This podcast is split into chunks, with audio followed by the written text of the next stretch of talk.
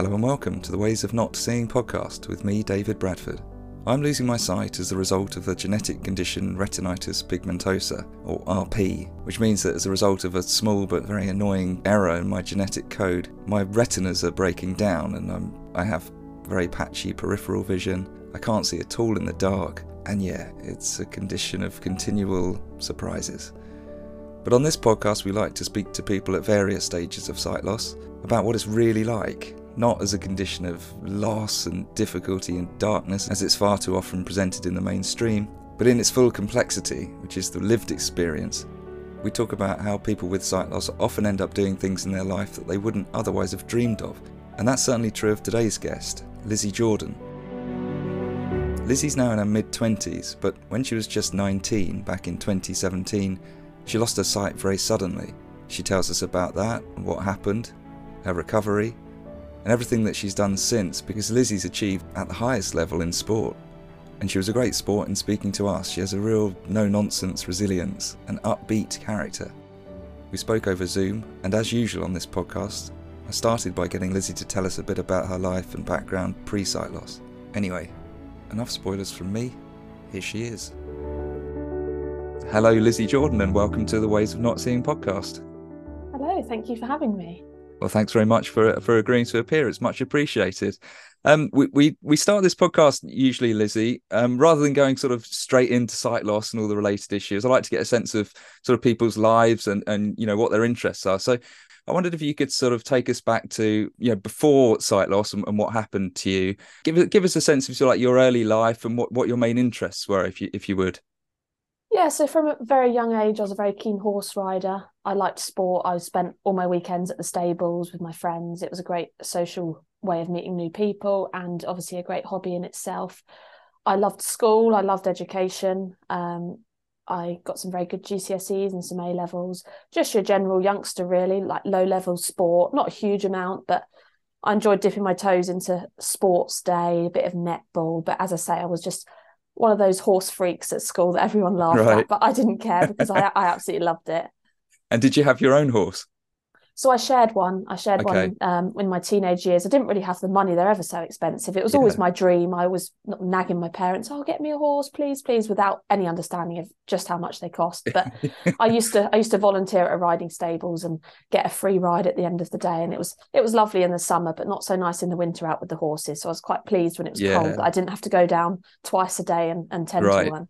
Got to share the responsibilities. Absolutely. And was that a, was there any competitive element? Were, were, you show jumping, or was it just riding, or what kind of horse riding? Yes, yeah, so I've always been a bit of an adrenaline junkie, really. So I used to ride the, the craziest of horses. They'd always give me the crazy little ponies that normally chucked me off or sent me flying. But I did do low level competition. Uh, we didn't really have sort of the funds to do higher level because with that sort of level you need sort of the really expensive flashy horses. But i was more than happy to gallop around the countryside on on the craziest of horses and often thrown off often yeah jumping competitions. You'd see me go over the jump and not the horse sometimes but i loved it. It didn't wow. bother me. okay. Did you pick up any injuries like that? That sounds pretty dangerous.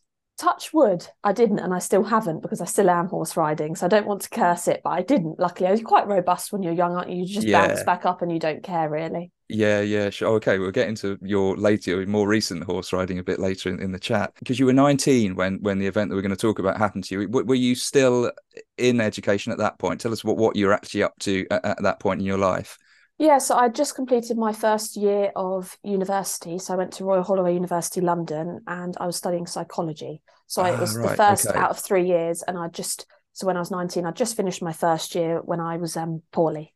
How did how was it going? Like your your initial getting into the degree, were you enjoying yourself?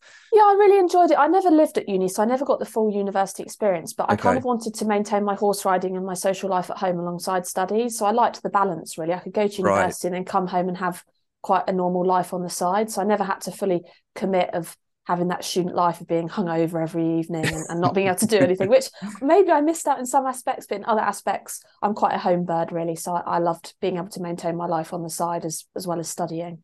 And you live was it is it Guildford that you you you lived and still live now? Lizzi? Yeah, Guildford in Surrey. And are you out in the countryside? You know where where you actually live? We're kind of half and half. So we're a bit urban, but then we're we're we're quite close to the countryside. Like to get to the horses, it's only about a fifteen minute drive, so it's quite nice. Really, we've got a bit of the city life, but then it's nice to get out in the in the country with the dog and the horses. Right. Yeah. Yeah. Oh, very nice.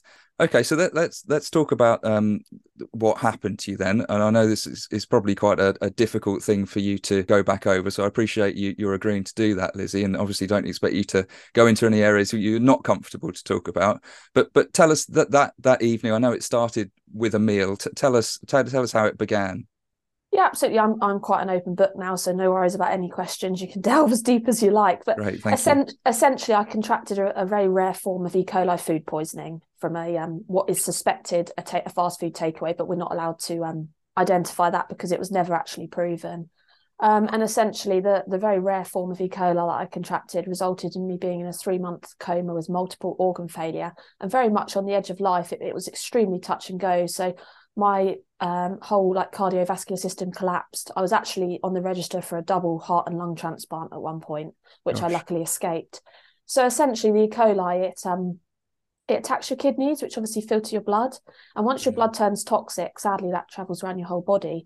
So it then went on a rampage around my body, sort of attacking all my organs at different stages. That being my heart, my lungs, my eyes, my brain. Mm. And fortunately, they managed to prescribe me this wonder drug, which cost the NHS millions of pounds. I was extremely grateful. And this drug managed to totally reverse um, most of the changes that my immune basically had a faulty immune system from the E. coli. So I say your blood goes around on a rampage trying to attack the E. coli, but attacking the rest of your body in the process.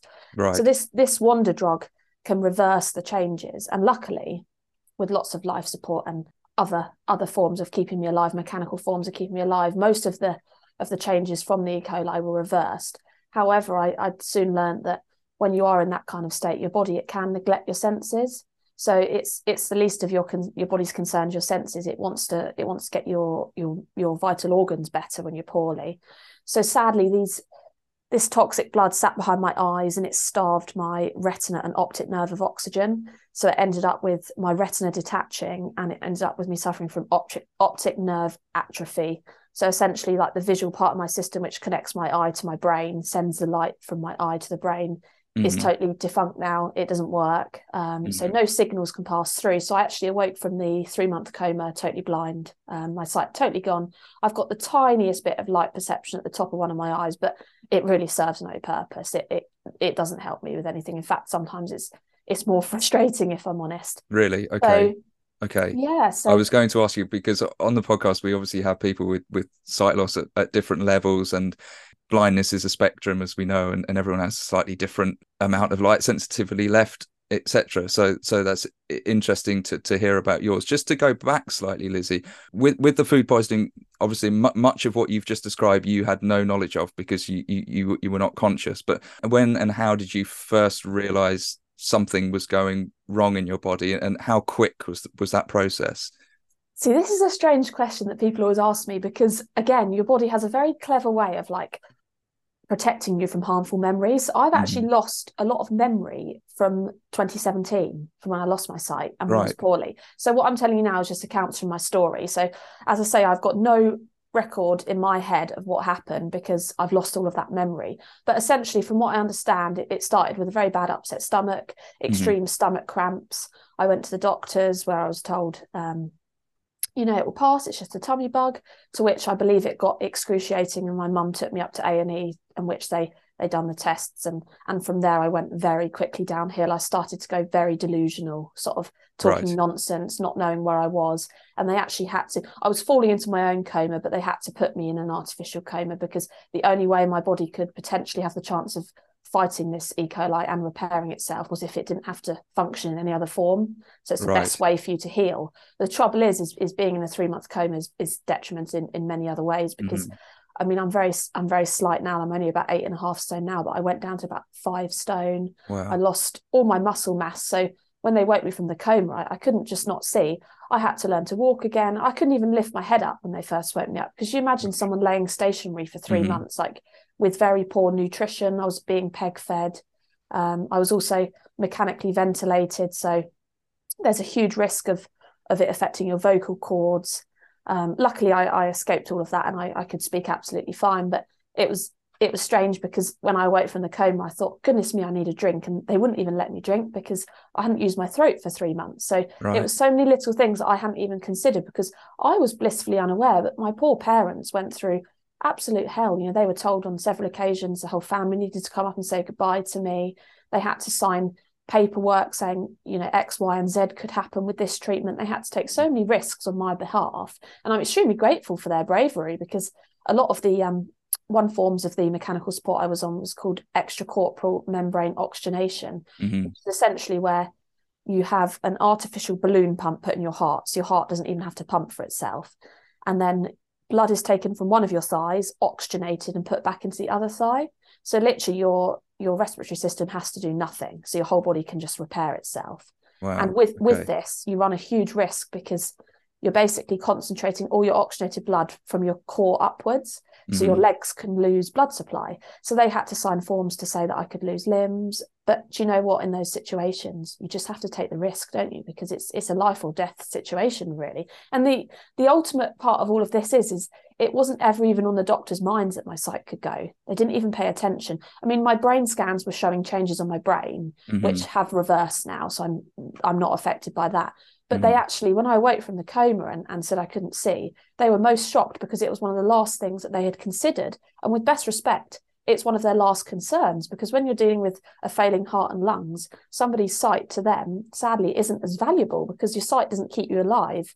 It's very important and it's an awful sense to lose. But if you want the chance of surviving, that's not their priority. That's so interesting, isn't it? In terms of yeah. we, we see sight as so fundamental to going about our lives but but when it comes to survival it's it's sort of way down the pecking order and it's something, yeah. something you wouldn't normally think about. No i mean i mean by by no means the hospital done the most incredible job. They didn't neglect my sight but i just don't i mean you, you wouldn't know if somebody's gone blind when they're in a coma anyway. You'd have to wait till they awoke but the, the funniest part was is that they they were extremely surprised about the sight. That was one of the last things they thought would mm-hmm. go. And as you say it's it's one of the most important things. It's your sort of opening to the world isn't it your sight? Mm. so yeah it's crazy you mentioned there waking up from the coma. I think it's a difficult thing for anyone to to even imagine going through. You mentioned being thirsty, but what what exactly was it? Do you remember waking? What what actually went through your head at that moment? So this is another thing that I'm actually quite grateful for. So when when I first came out of the coma, I was still like heavily sedated. So they mm. were they were lessening the sedation. They actually said that I was on the sedation for like a 15 stone man because my body was so strong trying to fight the sedation. Wow. So they had to, I was thrashing about and I was confused. I didn't know mm-hmm. where I was, I didn't know what had happened. So I actually what's really nice is I can't remember the exact point where I thought I can't see, which to me would be the most distressing for someone with sight loss. Mm-hmm. Mm-hmm. The the first sort of memories, I mean, I was so poorly and so lethargic and so lacking energy that it kind of whilst laying in a hospital bed, it was kind of the least of my concerns. I was just a bit bewildered by the whole situation. But it kind of it crept in as as I got a bit better in hospital and they wanted me to shower, things started to become difficult. And I started to think, goodness me, how am I going to function without my sight? But it kind of it was a gradual realization which helped me instead of just waking up at home God forbid, and, and, losing your sight, which some people unfortunately have to experience. It was mm-hmm. a very different experience for me, actually. Mm-hmm, mm-hmm. And did did you sort of know what had happened to you? I mean, was it did it take a while to come to terms with actually what what on earth was going on? Yeah, so I kind of, as I say, I still had a long hospital stay after I awoke from the coma, and the information was kind of drip fed to me over mm-hmm. the next few. I never quite realised. I still don't think I'll ever quite realise how poorly I was, or appreciate how poorly I was, mm-hmm. and how lucky I am actually even to be sat here talking now. Mm-hmm. But as the years have gone by, I've I've been told more and more because the the information is quite distressful. Like as you say, it's you know parents were signing forms, basically signing my life away, but they were all just so relieved that I was alive so whilst they were gutted about the sight loss and, and I was extremely devastated, it didn't quite kick in until I came home and needed to start completing tasks, doing things independently. Because whilst you're in hospital, you're very looked after. You're very much yeah. in the comfort of your own bed. Food's brought to you. You're taken to the toilet. So it wasn't such a hindrance until I needed to be more independent, and then it started to kick in. Right. Okay. Yeah. And so you you were in a coma for two months. How long until you were allowed to leave hospital? So I wait from the coma. I haven't got all the dates roughly. I think it was three or four weeks. So they wanted me to come home for Christmas. Um, right. Um, and also, the rehabilitation specialist said coming home would be the best thing for me because in hospital they were teaching me how to walk again, but all I could do is go up and down the corridor. Whereas once you come home, you have to walk up the stairs, you have to get in your own bed. So it was it would all help me to become more independent and kind of rehab because aside from the sight loss, I was physically in a very bad shape. So Yep. although I needed to walk now being guided by someone, that wasn't the issue. It was actually even just moving my legs was the issue because I was so poorly still.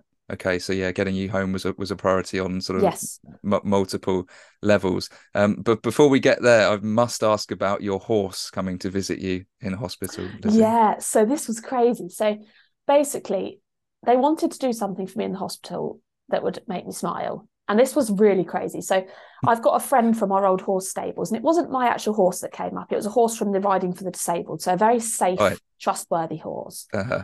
Um, and my family roughly briefed me on it because they didn't want to really scare me at the thought of it. Because you know, who would imagine that a, a horse would come to a thirteenth floor of a London hospital? I mean, yeah. Yeah. So they had to, they had to get it past um, this hospital sort of not security but hospital standards. And I I think the hospital believed it was like a small Shetland pony, you know, your small little horse. This was a big horse with like the big fluffy feet. It was a big cob. They're called these horses. So it, wasn't small by any stretch. right. Anyway, so I was roughly warned, but I just thought again in my head, I just thought, well, that's not going to happen. Like I'll go along with it, okay. But they the hospital allowed it all because you see, horses aren't meat eaters, so that actually infection risk of a horse coming to hospital is less than a dog, Ah, interesting. which is strange. You wouldn't you wouldn't Yeah. think that, but it was. Anyway, so this was all happening without me knowing. Apparently, the the horse box turned up and parked in the ambulance bay at the bottom of the hospital, and in the horse walks. And and dad was accompanying the the lady with the horse, and um, they got it into the lift. The horse went into the lift to the thirteenth floor, but they they had to put him in a um in a patient lift for beds Right. because he was so big and so Yeah. heavy. Anyway, so dad was dad was telling me the story, and he says that the horse they get the horse into the lift, and in the lift you've got this lift attendant, which is probably thinking, "What the hell is happening? No idea what's happening." And dad says that so they they press floor thirteen, which was my my blood ward, Mhm. and someone else obviously intercepted the lift on the way up. The lift stops at floor five, I think it was, and dad said that the doors open and you've got a patient there all gowned up going for surgery. All the all the doctors stood around them, right? And the doors open and they've just got a horse's bottom looking at them. and he said the faces on because these people, no one knew the horse was coming because they didn't want to spread it around the hospital because it would have caused unnecessary attention. Right. And he said the faces on these doctors and this patient, they must have thought they were hallucinating. and with that, they close the door and the horse comes up to the next level and they park it up in this room. And they took me into in to see this horse and I had to walk there. And it was it was really hard work to even walk a few meters. Like my legs, they felt like lead. But I kind of found this inner strength because I just couldn't believe what was happening. And then they took me into the room and obviously couldn't see this horse, but it was like the most familiar smell and it was just really comforting because it was like a, a home comfort. Yeah. And this horse, it had all tinsel wrapped round his neck, bless him, because it was Christmas. And he just stood there like he'd done it all his life on the 13th floor of a London high-rise hospital. And they actually um they actually believe it would have been a Guinness World Record, but there wasn't an invigilator there. Do you know what the, the best thing to come from that? It was a very strange experience. And and I was sort of stroking this horse thinking, sort of smile, sort of because I just I was really bewildered by it all. Yeah. But what's so lovely is that I was really, really sick in that hospital. Like as I say, it was touch and go. But Mhm. now, whenever I go up there for my yearly checks, I'm known as the girl who had the horse visit her, not the really poorly girl. And it's a really nice, like, contrast of, of how most people are known because hospitals are horrible places, aren't they? No one Yeah. likes them. They help Yeah. us, but we're all a bit worried about them. They're all a bit negative. And there was newspaper articles that went around, and, and that one horse brought so much joy to so many people on that day. And it it kind of lifted the spirits for Christmas. So it's it's a really like it's like my fondest memory of that hospital, which I think's the best way to be really when you think how negative it all was really for me in my Yeah. mind. Yeah, that's Yeah. incredible. So it was it was that Christmas. It was shortly after that, I guess, that you actually were were discharged, were allowed to go home for Christmas 2017. Is that right? That was it. Yeah, literally. I think it was a couple of days before Christmas I finally got home. Wow. Okay. What a, a Christmas present. What, and what was that that like? I mean, those initial days get- Yeah, getting home, I'm sure what? must have been difficult.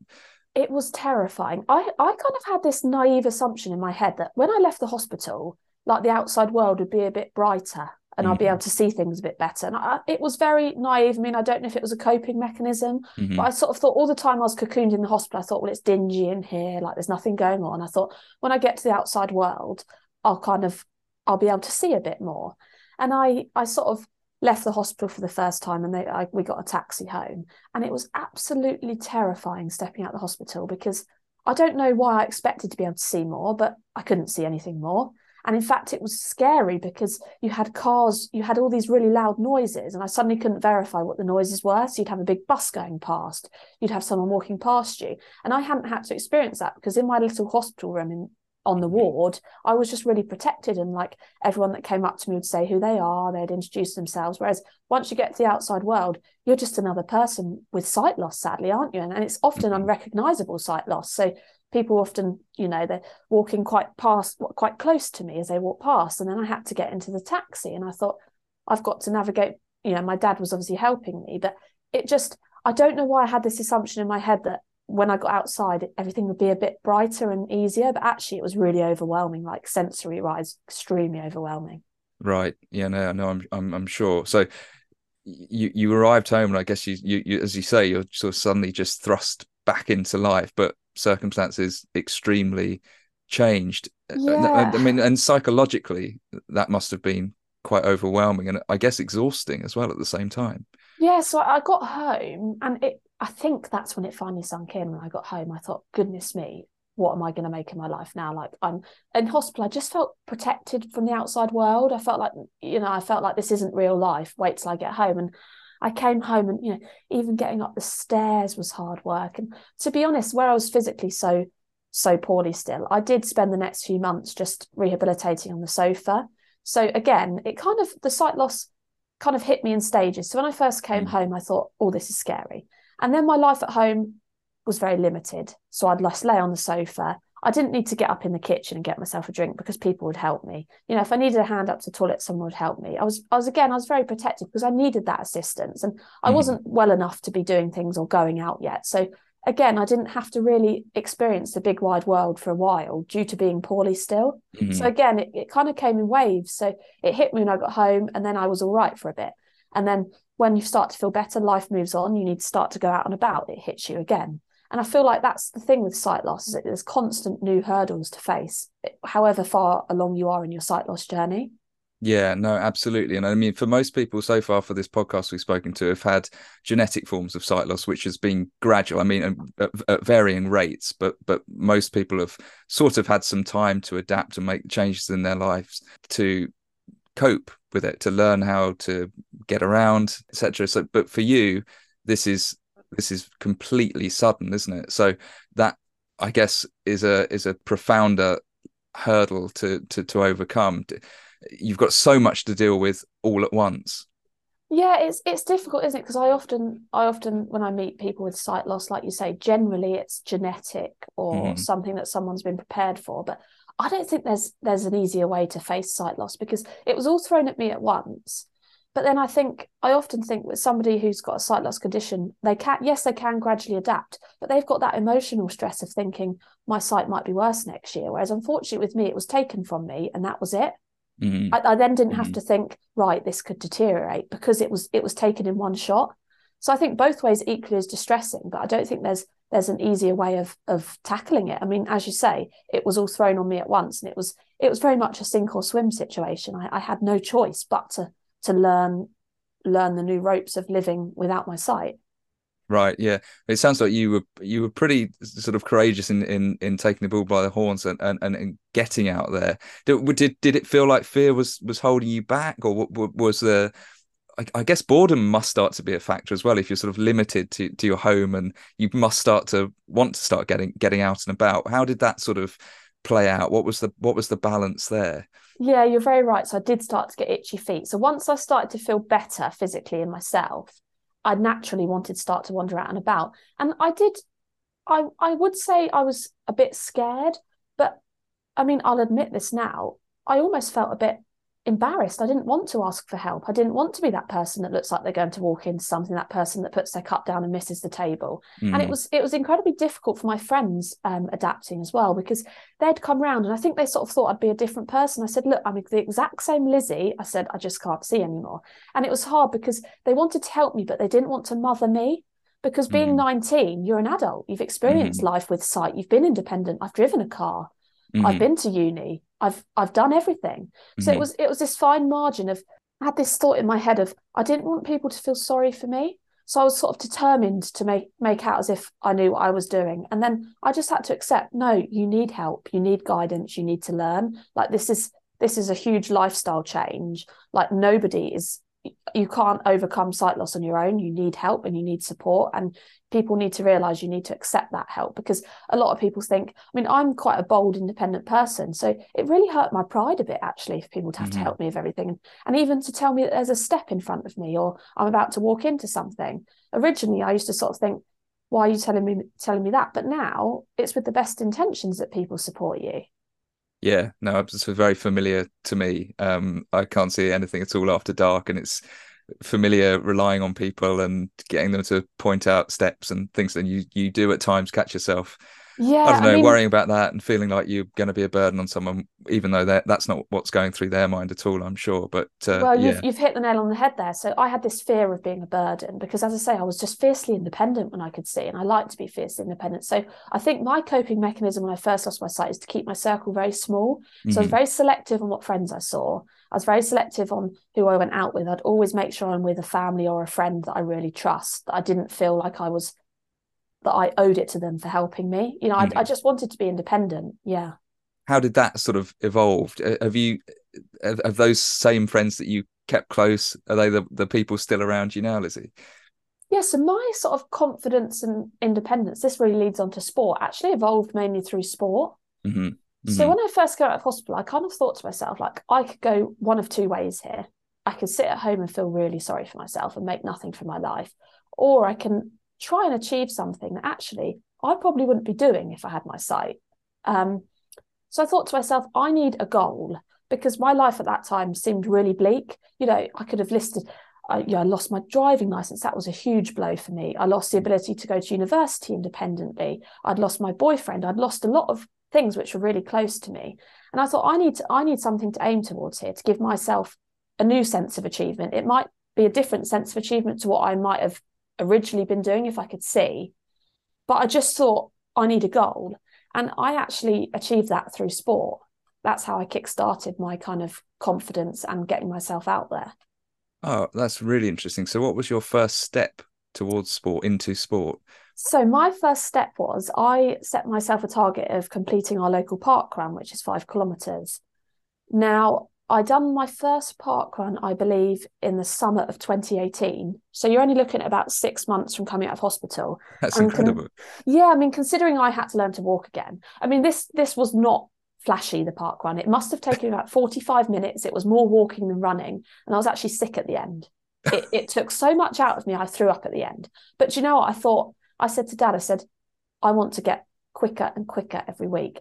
And I set my set my goal. I actually believe I got down to doing a 26 minute park run eventually wow. a year. So I kind of just really stuck at it. And then from there, I'm the kind of person that I do one thing and I, I just want more and more. So I ended up, you know, fast forward six months, I signed myself up for the London Marathon in 2019. Um, wow. Okay. Before we get there, Lizzi, uh, I mean, I've done some guide running with with with blind runners, yeah. and it always, what strikes me is is the level of trust they have to have in you and the courage. Wondering what it was like that first ever. I'm sure it wasn't an actual park run; it was a, a practice. But what was that like? Those those first initial runs was that a that must have taken a bit of overcoming of fear to actually get started, didn't it? Yeah, it was rather scary, and I did not adopt the general um, blind running technique of having a tether. I actually linked my ah. dad's arm because you get more support if you're okay. a bit wobbly. Like, Because I'd only just lost the sight and because I wasn't that strong physically, I kind of linked his arm because then you've got someone holding yep. you up. Mm-hmm. However, that obviously really affects the running motions. It does make it harder. Yeah. And it was it was scary, but I did do it with my my dad, who I trust the most, not sure. to let me stack it. Um, but you know what? I, I probably did trip a few times and stumble, but it it didn't bother me because it's I had my I was so set on what I wanted to achieve. Yeah. I just thought, well, do you know what? If I take a trip or or a tumble, so what? And I actually did once on the canal. Someone mm-hmm. came running towards us the other way, and we had to move to the side. And I nearly went down. But actually, on other occasions, I've held dad up when it's been muddy and he's gone to trip. So it works in both ways. So that was and... basically the, the, the technique. And so, hang on a minute. Does this mean your dad had to also get faster and faster every week? Oh, my poor dad! The, the fitter I got, he couldn't keep up. He was he was absolutely dying running. But it was fantastic for him because he loved doing it with me. Because what you've got to remember is he went through so much when I was poorly that I didn't have to mm-hmm. experience the emotional trauma. So he really got something from it, like seeing me start to achieve again and helping me to do that. So you must have loved running quite, you know, early on, straight away, almost to to sign up to the to run the London Marathon so so soon after getting started. Yeah, I, I did love it. It just gave me this like again a sense of achievement. It just gave me this like surge of adrenaline that i just i felt like i'd achieved something.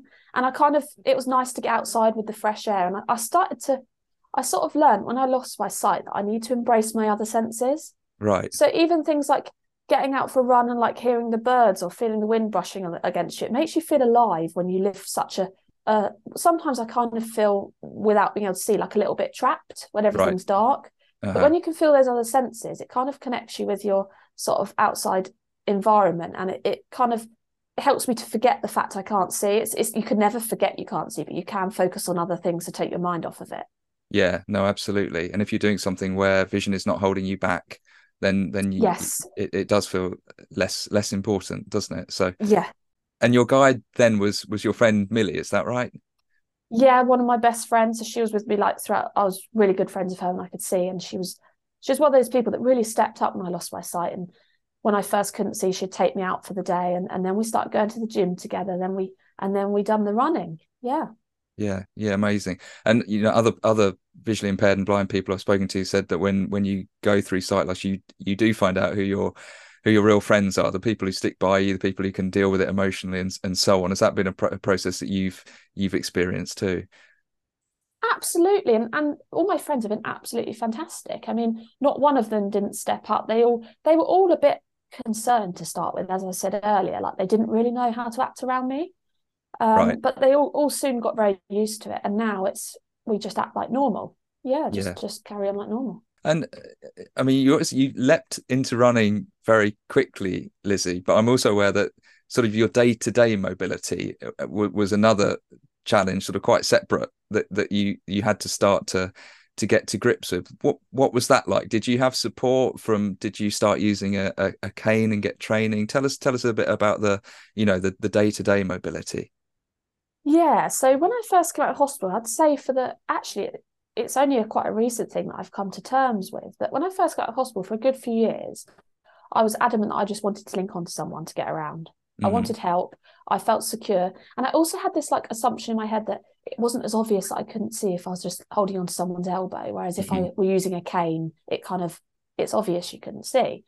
And I kind of I had this fear of using a cane and, and it it kind of it amount it got worse and worse after losing my sight because I sort of had this picture in my head of I didn't want to look vulnerable. Again, mm-hmm. I, I say I, I like to be quite a bold person. I didn't want to look vulnerable. And actually, it's probably only in the last year that my perception of, of using a cane has changed because through all my sport, I've met lots of different para athletes who do use these mobility aids. And I actually completely changed my mindset. And whenever I sort of hear of someone using a cane, I find it really empowering. I think, well, good mm. for you getting around on your own and, and not relying on other people. So it's actually um I've recently signed up my local sight loss charity to start with cane training, which is a big step for me because they've been pestering me for years and I've been putting it off, right. saying I don't want to do it. I've actually thought to myself now, if I can get the train independently or if I can get around independently, that's much better for my own self than constantly having to rely on someone because it's it's hard work like relying on someone guiding you the whole time like i kind of i want to be independent now and it's it's a really nice feeling that my mindset's totally changed but it has taken a lot of time for me to get over that that kind yeah. of idea in my head well you're you're absolutely not alone. Every single guest that i've spoken to has got has gone through that.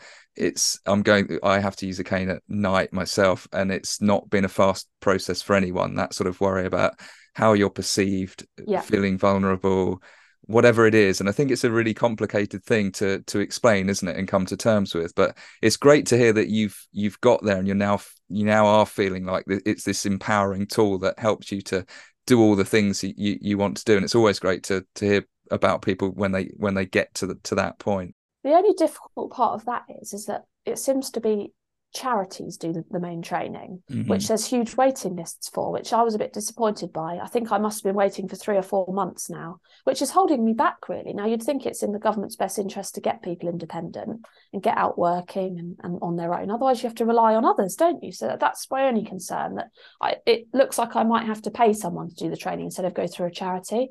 Right. Okay. Yeah. Oh, gosh, that's poor, isn't it? Mm. Given it doesn't seem like an expensive thing to to provide, does it? No, really? not at all. Uh, but anyway, I'm excited to get cracking with it. I really am because I think it'll be my first step to to potentially getting the train um, so I can go to different sporting venues and, and just not having to rely on parents all the time and just be a bit more independent, really. Yeah, yeah, no, absolutely. So, in terms of sport and how it developed for you, then Lizzi, London Marathon sounds like it was a, a, a great success. How did you then find cycling? yeah so the london marathon kind of kick started my like sporting desire and it it worked i found that sport worked as a perfect outlet for me to to kind of get myself out there and set myself the goals and, and feel a sense of achievement because like i say i had to kind of change what my my perception of my sense of achievement because it for now it wasn't going to be going to university because it, it wasn't possible at the time i had a lot of skills to learn before i could go back to university so i kind of threw myself into the sport and i came across a talent ID day with British Cycling in the September of 2020. Okay. So this is basically just um, a day you attend where they put you through some testing on a stationary bike just to, to identify if you may have any potential to move on to their foundation program where they'll then develop you into a paracyclist with the hope of attending a Paralympic games in the future. Okay. Uh, but had you already tried tandem cycling at that point? So I'd been on, um, we went to the New Forest with my family about a year before, and I jumped on a tandem, um, just a hire one, and we rode around the New Forest, which I really enjoyed. Mm-hmm. But I hadn't necessarily thought of getting into cycling. I, I enjoyed it, but I didn't know that there was an opportunity to get into tandem cycling so competitively until I came across this opportunity of British Cycling. I, I went to the um, the ID day just with a really open mind because I'd, I'd ridden a bike when I was younger, but never um, been hugely into it. I'd always enjoyed it, you know, riding around my friends when you're young, but it never been something I'd paid a huge amount of attention to. And I didn't know if I had had any potential, but it was a it was a really big step for me going to that talent ID day because I never forget I turned up um, with my dad and I was instantly taken away from him by one of the coaches and taken down to the bottom of the velodrome where the testing was. Mm-hmm. And that was the first time that I'd been in the company of someone who I'm not familiar with, guiding right. me and assisting me. Mm-hmm. And I was quite proud of myself, really, because people don't realize how quite terrifying that is. Because the person that you're with, whilst they were very understanding and they're used to dealing with para athletes, I, I didn't know them, I didn't necessarily trust them. And sort of socially and mentally, it, it was a huge it was it was a bit of a shock to me, but I just took the ball by its horns and I thought, you know what, I need to show here that I can be independent. Because what good is it if you need to be with someone you know all the time when you want to compete in international sport and travel the world?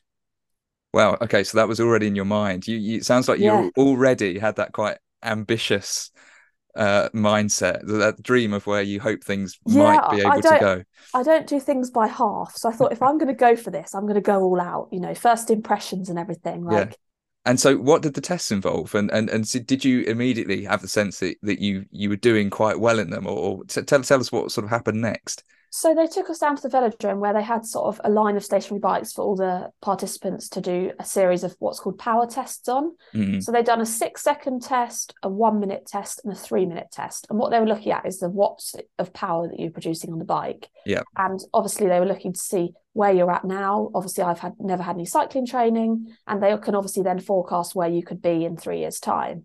Uh-huh. I um I had no idea if I'd achieved or not. But I was just enjoying the experience. Actually, I kind of felt like I felt proud of myself, even for something so trivial as, as doing it on my own. And, and I thought this is a great step for me, and I I enjoyed it. But as I say, I had absolutely no idea if if I were any good or if they were impressed yeah. with what I was doing. And they obviously were. But, but how soon after did you did you hear that news that you that you'd put out the powers that that they they were looking for? So I think it was a few weeks later I got a phone call and I was asked to join the um, Great Britain Paracycling Foundation team, oh.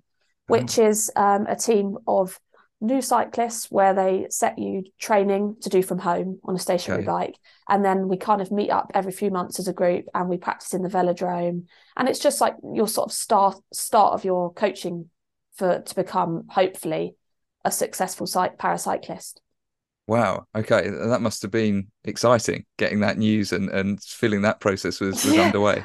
I never forget. Um, they dropped a, they lent me a stationary bike and a turbo to train on at home because I had nothing. I had none of the equipment. I didn't have a clue what was involved. Right. And I never forget my mum saying, "Oh, you know, British cycling vans turned up," and it, it all seemed a bit real. and I still, at this point, I, ha- I had no clue where the journey was going to take me because you don't know in sport. It's um, it's you've got highs and you've got lows, haven't you? You, you could look like you have potential, but it might not materialize. So I was always right. very like realistic, but optimistic about the whole process. And I just thought, I'll take this in my stride and see where it takes me.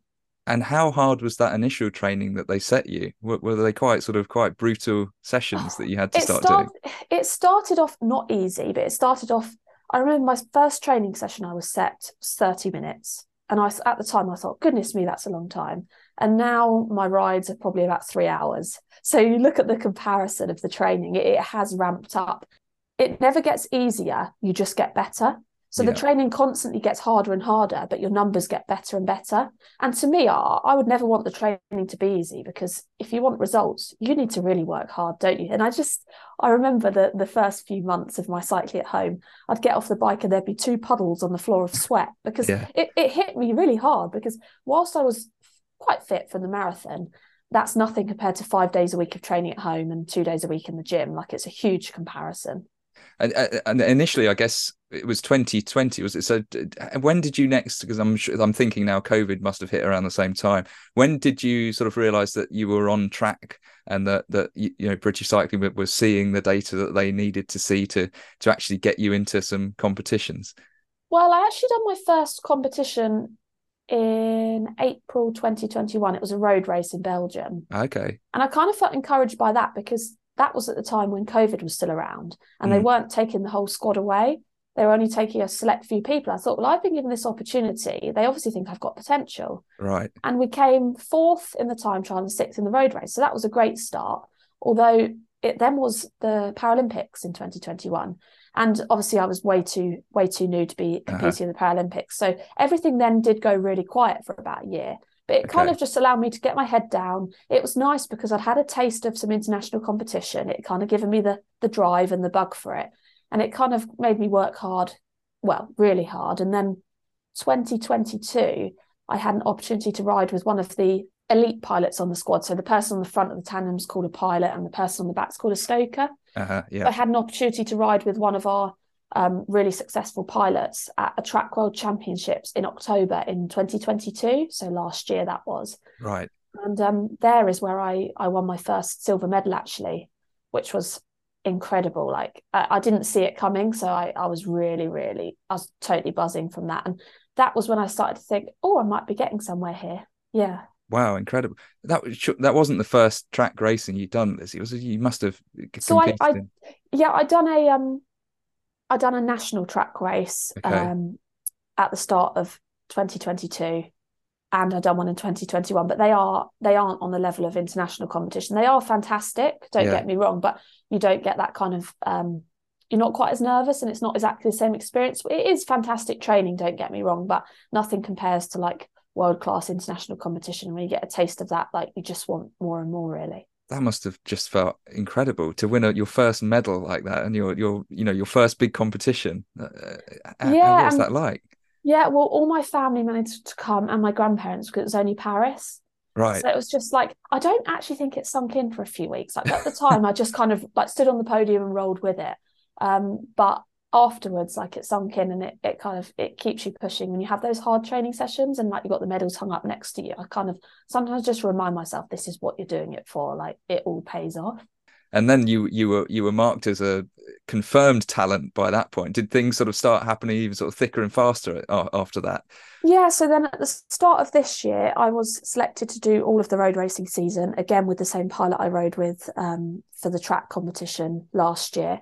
Okay. And I came away with three bronze medals across three road races, which was a good achievement again because the road racing is quite a different um, different experience. With the track racing it's it's not predictable but there's far less variables for the track racing. They're only sort of like two or three minutes long the races. Yeah. Um and it's just you on the track generally. Whereas with the road racing it's it's quite tactical. Um it there's a lot more variables that come into play with the road racing which makes it exciting but you can't always quite put yourself where you think you might come in the field. It's sometimes you might surprise yourself. Other times you might be a bit disappointed. There's there's way more highs and lows in in the road racing, which is nice because you should always be on the edge of your seat. I think when when you're competing, like you should always always be second guessing because it, it keeps you pushing. You know, similar to what we talked about with with the guide uh, in, in running and the level of trust um, involved there.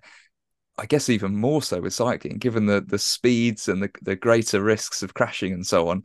You must have absolutely. to absolutely. I mean, have... giving like so much trust there. To, to what what was that like in terms of building the relationship with your with your pilot?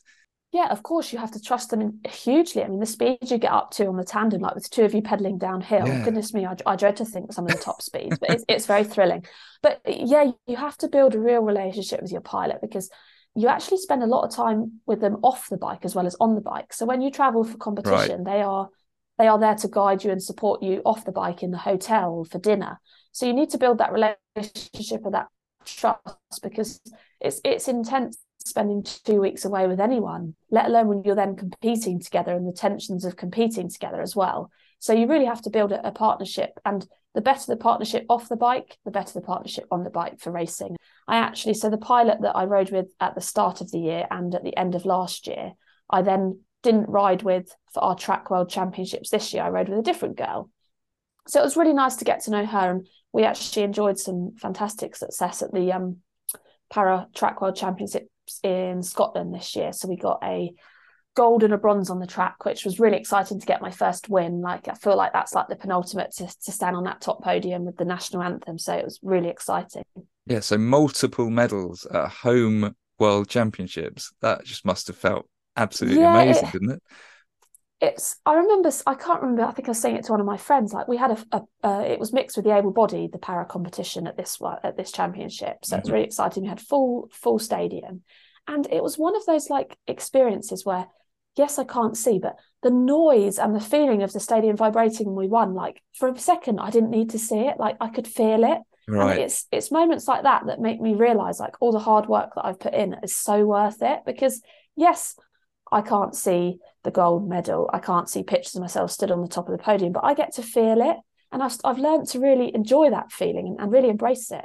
Yes, it's a real multi sensory experience that uh, uh, i wonder whether also riding a bike must must sort of remind you of horse riding a bit does it there must be some of the sensations are, are kind of similar yeah, I think I think like my bravery from the horse riding is transferred well onto the bike because yeah, yeah the bike in the um, velodrome on the track you have to come out of the start gate and you both stand up on the bike. So two right. people like putting a lot of power through a bike and not you know where if you can if you have a bit of vision it does help with your balance and perception whereas without yeah. any you've got nothing to go off of. So it's total trust in that person on the front. But then once you get once you get into the race, I love it because I just have to focus on myself and I can I almost feel independent because the pilot has control of the bike and I just have to do my job on the back and I don't need my sight for it to do the pedaling and to work really hard. Yeah, because a lot of people probably won't understand what what that experience is is like of be, being on a tandem, Lizzi. In terms of the dynamics and the communication between the the pilot and the stoker, what what what exactly is going on? I mean, does it does it matter where your body weight is in corners? Does it? I'm sure it matters when you stop and start pedaling. Just tell us a bit about how those dynamics work in a bit more detail, if you would. Yeah, so for the track racing and the velodrome, it's not too much of an issue because you're generally on the track on your own and you're just going around in a big circle and sort of you, you need to be in sync with your pilot when you stand out the saddle and, and put the power down. And when mm-hmm. you bend around the corners you need to lean the same with them because if i were to lean in more and my pilot weren't to then that could offset the bike. And you don't want to come off of the optimum line that you're racing because then that that wastes time. Yeah. so there's there's lines on the velodrome that you're to follow we follow the black line. If you come off of that that's the quickest line for okay. our race. So you don't you don't want to be drifting away because then you're losing time without even putting power down. Yeah. But when you come onto the road, a lot more communication is needed because when you stop on the bike, you both need to make sure that your foot's going down at the same time. Yeah. That, and if we're coming up for a corner, especially in our time trial races, the more you lean around the corners and the better you pedal around them, again, the quicker you're going to go and the less time you're going to waste. So I'd definitely say on a tandem, when you're road racing, communication is very key. And also if if you have absolutely no vision as a stoker on the back of the tandem you need communication from your pilot about what the rest of the field are doing. Because if someone suddenly goes for an attack and and on the back you're not ready for it and you don't put the power down suddenly you could find yourself at the back of the field very quickly. And once right. you drop off from the back of the pack and you don't get the um, benefit of cycling within the pack you suddenly it's really hard to catch them. So you could find yourself in trouble quite quickly so that communication is is pretty much constant i imagine is it between the between you and your your it's, pilot?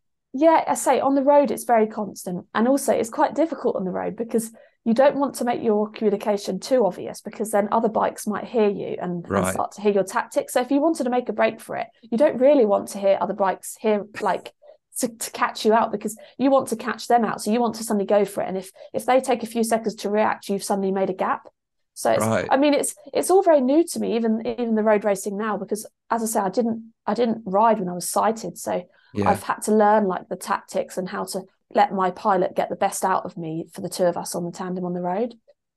And and now you're you I know you've ridden with Amy Cole um yes quite a bit and you now sort of you have regular riders do you that you you'll be staying with for for a while now and and to keep that relationship building so I started the majority of my riding with Corrine Hall, who's a very successful um, multiple gold medalist at the Paralympics. Mm-hmm. Um, so I gained some fantastic experience from her because she's just been in, in the job for so long. So she taught me so much on off the bike. And then for the most recent track world championships, yes, I rode with Amy Cole, who's quite new to piloting. She's much younger. Okay. And it was quite nice because I kind of felt like I could help show her the ropes um, because it was all a bit newer for her. And actually, now I've had the exciting opportunity um, pending on my medicals and all of the paperwork being completed to actually join the elite program and be funded. Oh wow. And okay. of which in that position i will have my own. So so at the moment i've just been sort of jumping on with whoever's free to pilot for me. Right. but once i'm funded i will have a designated pilot that i can train with all the time and really kind of build that solid partnership with and hopefully sort of set bigger goals for us as a combination instead of sort of relying on jumping on with whoever might be free at the time yeah, yeah, sure. So, what what's next? Is is Paralympics a prospect now, Lizzi? Is, is, is the the dream? You know, you're sort of uh, aiming very high. What's what's what's in the pipeline? Yeah, you've hit the nail on the head. Aiming very high. We never know with the Paralympics. Selection isn't until right right right before them so you okay. never you never truly mm-hmm. know and for the paralympics compared to the world championships spots are very limited right so whilst i am a very new member of the team my chances probably are a bit lower, but you never know. And and as I always say, I kind of like that not knowing principle of things because it makes me keep thinking, keep pushing, keep pushing. Like you, you know, you want to, you need to get the best out of yourself to, to put yourself in the best possible position to be selected. Yeah. But if I'm if I'm not to be, but there's still like next year we've got a track world championships in Rio. We've got plenty of road racing. So there's so much to get your your teeth stuck into. I mean, yes, the the Paralympics is the ultimate, but there's loads of other other events to get cracking on with as well in between. Yeah, sure. And how big a part of your life now does it feel like cycling is? Yeah, it's interesting. It, it's become a huge part of my life, and it will it will even more as I continue. But I love it because it's it's really it's given me a purpose, mm-hmm. and I love the training of an evening because I feel such a sense. I mean, the training is really, really hard. But if I on my rest days when I don't train, I kind of feel a bit lost. I thought, oh, what should I do this evening without my training? And it, it, it's given me it's given me structure back into my life, which I desperately lacked when I first lost my sight. Uh-huh. I used to kind of think, oh, what am I going to do next week? Or you know, and, and now I've got routine. You know, I've got my gym plan, I've got my training plan, and it's it's very good for your mental well being, like exercise as well. Like the hormones it releases, that they, they make you feel really good after a good training session. Yeah, no, amazing. I think I saw another interview with you where you said you you hope to achieve more as a blind person than you ever had as a sighted person. I think that people, a lot of people would find that quite amazing, thinking, you know, you've got a lot to deal with just to sort of get life back on track, learn all the new skills you've got to learn, but you, you actually have sort of aimed high really quite quite quickly. Tell us a bit about where, where that sort of motivation came from, Lizzi? I just um when I first lost my sight, as I say, I did I I will admit, I'll hands down, I moped around for a few months and I felt really sorry for myself. And I just thought this is absolutely not going to get me anywhere. And I actually, I probably never dreamt of thinking that I could become a paid cyclist for Team GB. That that probably was never on the horizon. Right. But I feel like the mindset I adopted left me open for opportunities like that. And it was my own hard work that left me in that position.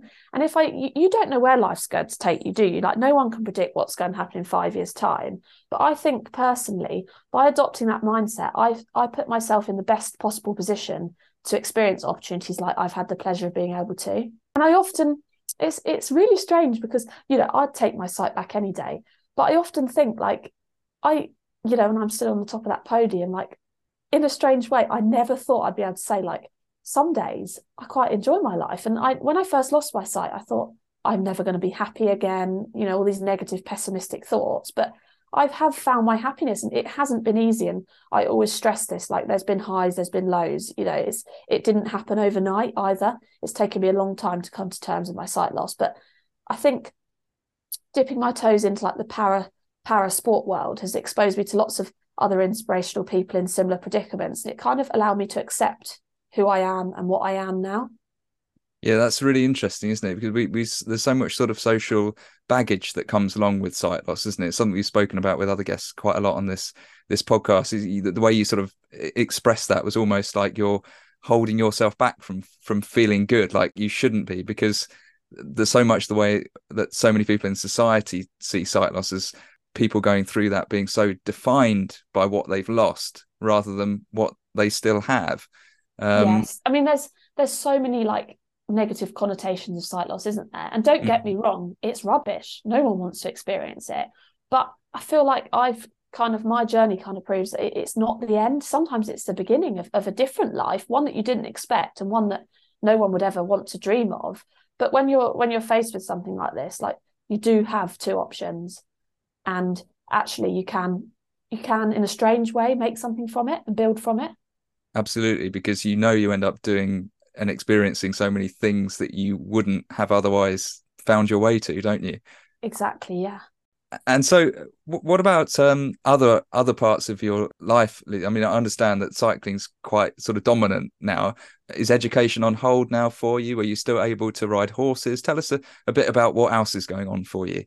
Yeah, that's an interesting question. So, up to about this year, I was still horse riding lots. It has had to take the back seat a little bit at the moment. I still do it when I have time, but obviously, cycling is my priority for me now. Um, training six days a week, two days a week in the gym. If I get the odd chance to go horse riding, I will, but it's not.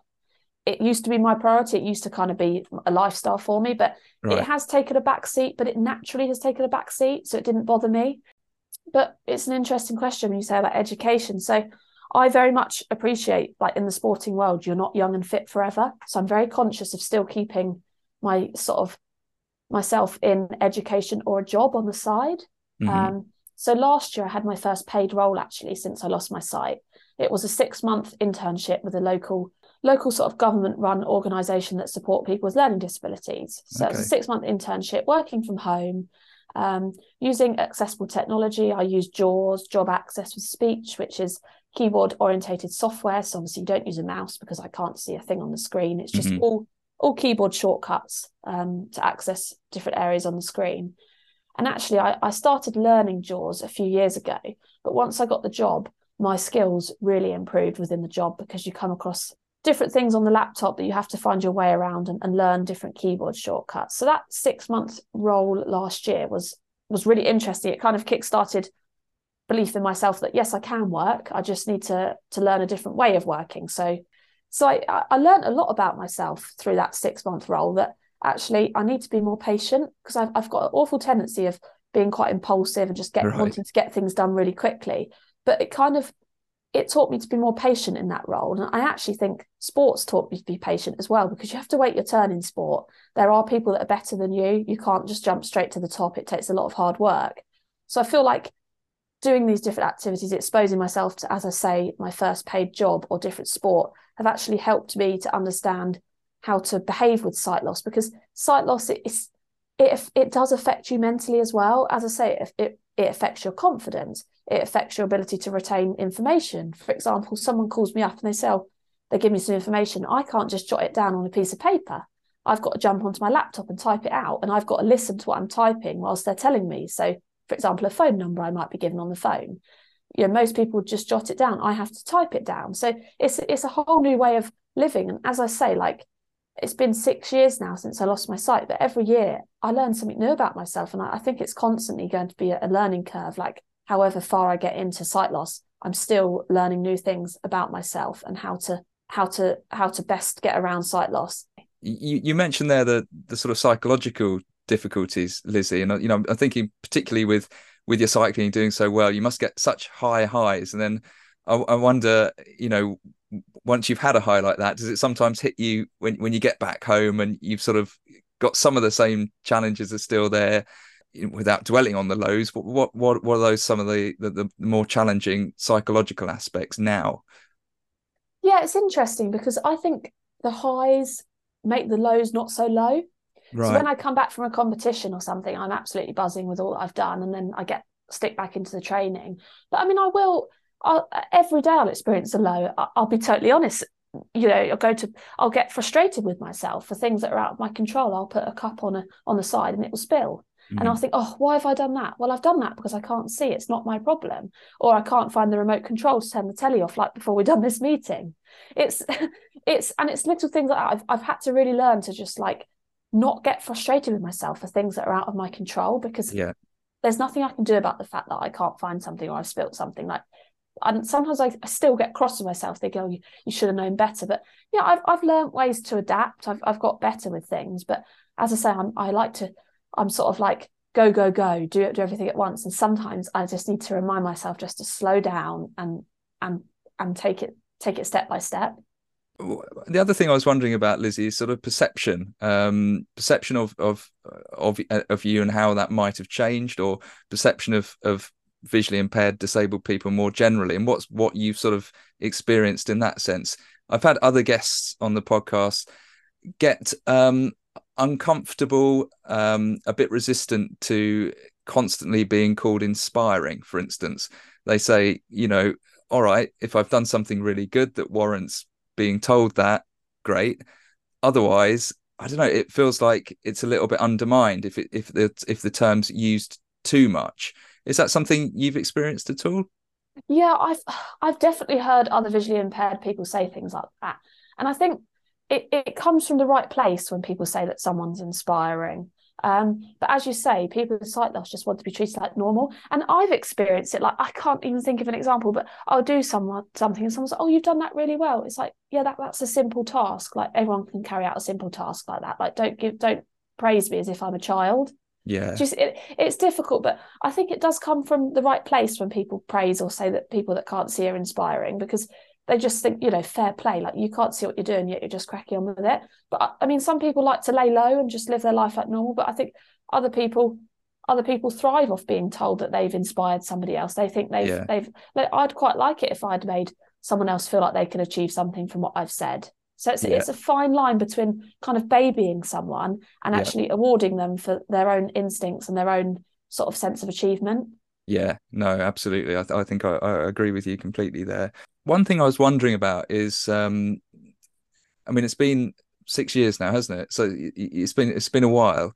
Um, how you sort of think about, I guess, perspective um, on life? Do you th- do you think it's changed very much? if you when you look back to to pre sight loss and life now, do you feel like it's changed you as a person? Yeah, I, I think the biggest thing that's changed is I don't take anything for granted because mm-hmm. I've realised that life can change in the click of the fingers. Mm-hmm. And I just think you don't know what's around the corner. So enjoy what, what you've got and and I try not to like before what I could see, I'd probably moan about the most trivial things. But now I think to myself, do you know what? Just crack on with it Right. Like you, you, you know, life's a journey, isn't it? You're gonna have yeah. highs, you're gonna have lows. But I think it's it's how you deal with those highs and lows is what is is what defines you as a person and and also what opens up opportunities for you. You've got to have the right mindset. You've got to be adaptable. You've got to be open to change in order to to get these exciting experiences. You know if i didn't pluck up the courage to go to the talent id day i wouldn't be sat here talking now. Um, and it took a lot of courage to do that but i had to i had to be open minded you know I, I, may well have gone along and, and not been any good for the cycling but that wouldn't have stopped me. I would have then maybe dipped my toes into para horse riding and, and got more into that yeah it's, it's, it's about being open-minded and and acceptant of what what's been thrown at you which is very difficult for people with sight loss and it takes time. And as i say if if you had done this interview with me five years ago i would have been a totally different person but i'm i'm trying to constantly evolve with what's thrown at me. Yeah no that that's that's fantastic. It's so great to see how that's working out so so brilliantly for you. Um, the other question we like to ask at the end, Liz, is if yeah. there were one thing that you could sort of change, whether it's people's attitudes or accessibility, what what would that one thing be? Oh, good question. I think, like you say, people's attitudes. Yeah. In, in what particular is, ways? There's just there's there's still this stigma attached to sort of feeling sorry for somebody that can't see. People mm. don't want to be pitied. People just want to be treated like normal. I hate nothing more than if someone fusses over me or or tries to overly help me with something that I'm perfectly capable of doing. Just because I can't see doesn't mean I can't do it. Yeah. Like, yes, yeah. give me a hand if I look like I'm about to fall down a curb, don't get me wrong. Yeah. But don't no one no one likes to be overly mothered or or treated as if they're younger when actually they might be 40 years old and have led a fiercely independent life and be yeah. and be totally capable. They don't want to be treated like someone different. Just treat people like everyone else. Yeah. Here, here. Okay. And finally, we like to ask people for a recommendation, Lizzi. So can be a podcast, a movie, an album, anything you like, just something you've listened to relatively recently that's really left an impression on you? Do you know what? It's not something specific, but it's like my go to. I listen to inspirational speeches on Spotify. Oh wow! They, they, really, they really like they're all different. You don't know. I've got an Alexa, so I just ask it, and it comes out with whatever. But they okay. kind of, if I'm ever feeling low or need some inspiration, like they really they really lift me up and they're short lived don't get me wrong like whilst you listen to them you feel fantastic and they might not last forever but they're a good sort of top up if you're feeling a bit low or, or or you're a bit concerned about something i'll always listen to one of those and it really helps. Brilliant. Is there a particular channel on spotify or is, it is it just sort of randomly pick them for you? It's just it, it just randomly selects one for you. It's just like a collection of inspirational speeches. You can just flick through them. Great. Okay. Love that. Brilliant. I think you should be giving one yourself before too long hopefully Oh, bless you. Thank you. Fantastic. Well, I've really enjoyed this chat, Lizzi. So thanks very much. No worries. No, thanks, and, um, thanks for being so patient with all the different questions. And I hope I didn't stumble up too much. It's hard, isn't it? Like you try and get get all the words out, and you're like, "Don't mess it up. Don't mess it up." no, not at all. You were incredibly coherent right throughout. You were much more so than me. So good luck with the upcoming competitions. Thank you. Have a nice weekend. Yeah. Thanks a lot. Bye for now. Bye the amazing Lizzi Jordan. Thanks to her for talking to us. Thanks for British Cycling for setting up the interview. And yeah, I hope you enjoyed that. What a great character. And yeah, horse visits on the NHS. That should definitely be a thing if you're listening, Health Minister. Anyway, thanks for listening. We'll put links in the show notes to British Cycling's Limitless programme if anyone wants to have a go at tandem riding. Why not? I might try that myself. If you enjoyed the podcast, please subscribe, tell your friends about it, post about it. Any help in spreading the word, massively appreciated. We'll be back in about a month with the next episode. Until then, take care of yourselves and goodbye.